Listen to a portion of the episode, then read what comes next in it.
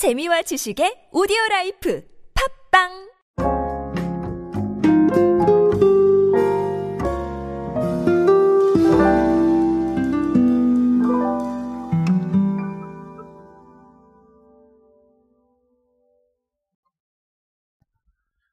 재미있는 거를 봤어요.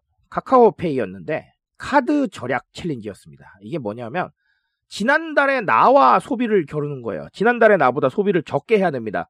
어, 그러면 이번 달에 10만 원 쓰고 다음 달에 9만 원 쓰고 그 다음 달에 8만 원 쓰고 나중에는 영원 써야 되나? 어, 그런 건 아니겠죠. 어쨌든간 어, 지난달에 나와 소비를 겨루는 거였는데 어, 뭐 글쎄요. 저는 나쁘지 않았어요. 왜냐하면 아유 내가 돈을 이렇게 많이 썼네라고 생각을 하게도 되고요.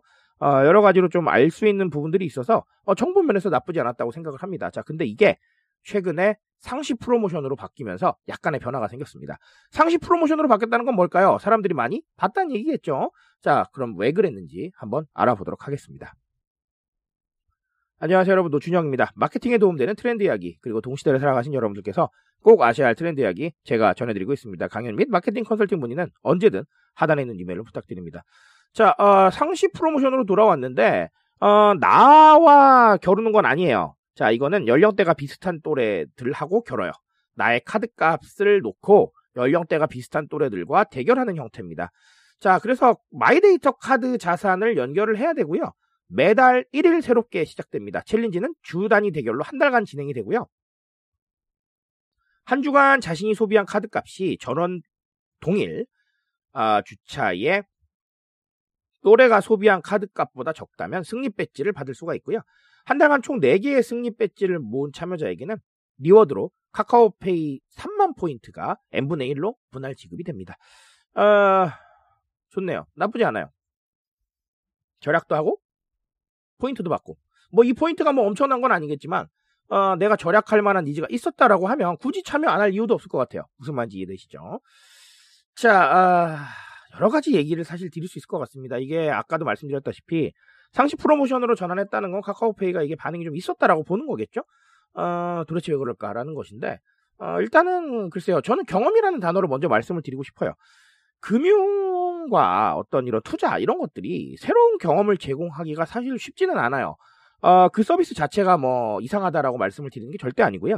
금융이나 아니면 이런 쪽은 돈을 다루기 때문에 트렌디하지만 새로운 걸 하기는 사실 참 어려워요. 네, 그런 거고. 그리고 돈이라는 이슈 자체가 좀 민감하기 때문에 이거를 무조건 가볍게 다루기도 쉽지 않습니다. 자, 그러니까 경험을 제공하기가 쉽지가 않은데, 글쎄요, 저는 새로운 경험 측면에서 나쁘지 않은 것 같아요. 내 자산 한번 연결해 보고요. 그리고 나와도 겨뤄보고, 어, 이제는 다른 사람들하고도 겨뤄봐요. 어, 결론적으로 봤을 때는 어디서도 경험해 볼 수 없는, 그쵸? 그런 금융 경험이거든요. 나쁘지 않아요. 저는 이런 상황들이 봤을 때 간단하지만 사람들이 기존에 안 해봤던 것들을 가지고 뭔가 새로운 것들을 해보고 기존에 잘 몰랐던 걸 한번 비교해보고 기존에 내가 생각하지 못했던 분야를 한번 고민해보고 이런 거는 저는 아주 좋다라고 개인적으로 생각을 합니다. 그래서 글쎄요, 뭐 저는 아주 좋은 경험이 아닌가. 그리고 아, 이런 식으로 간단하게라도 새로운 경험을 제공하기 위해서 정말 많이 노력해야 되지 않나라고 생각을 하고 있습니다.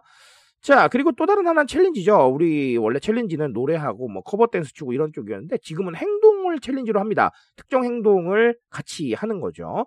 자, 근데 이게 그런 것뿐만 아니라 특정 목표를 나누기도 해요. 예를 들면 어, 절약 챌린지다라고 하면 어, 절약을 같이 독려를 합니다.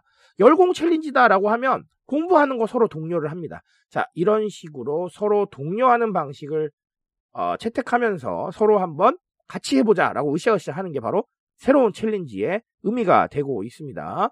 자, 결국은 이것도 마찬가지죠. 결국 내가 어, 돈을 쓰는 분야의 어떤 소비들을 지켜보면서 새롭게 좀 한번 인지도 해보고 결혼도 보고 그런 챌린지를 통해서 서로 뭐 한번 격려도 해보고 만약에 SNS에 나 이거 한다라고 하면 네 격려도 해보고 그런 상황이 되는 거죠. 알파 세대하고 Z 세대가 이런 동료의 상황에 굉장히 민감하게 반응합니다. 자 그러다 보니까 방금 말씀드렸던 대로 절약을 독려하고 열공을 독려하고 별의별 챌린지가 다 생기는 거죠.